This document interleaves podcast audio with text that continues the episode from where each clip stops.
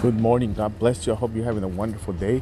Today is Friday and you made it through the weekend, and it's an awesome day. Stay focused, stay the course. Do not get distracted. We got prayer six o'clock.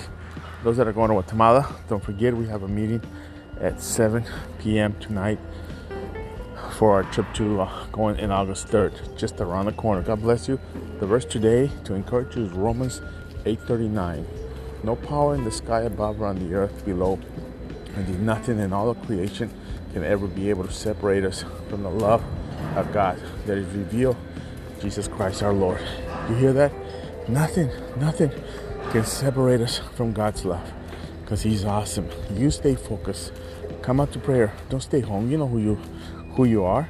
Every time I say this and you hear it, you go, man, I should have gone to prayer because that's you.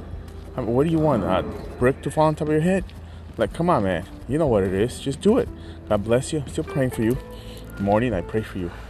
I pray for you. I ask God to touch and bless you. Have an awesome day.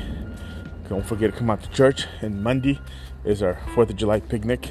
We'll be celebrating on the 5th at the Esker Point. God bless you. Have a wonderful day. See you soon.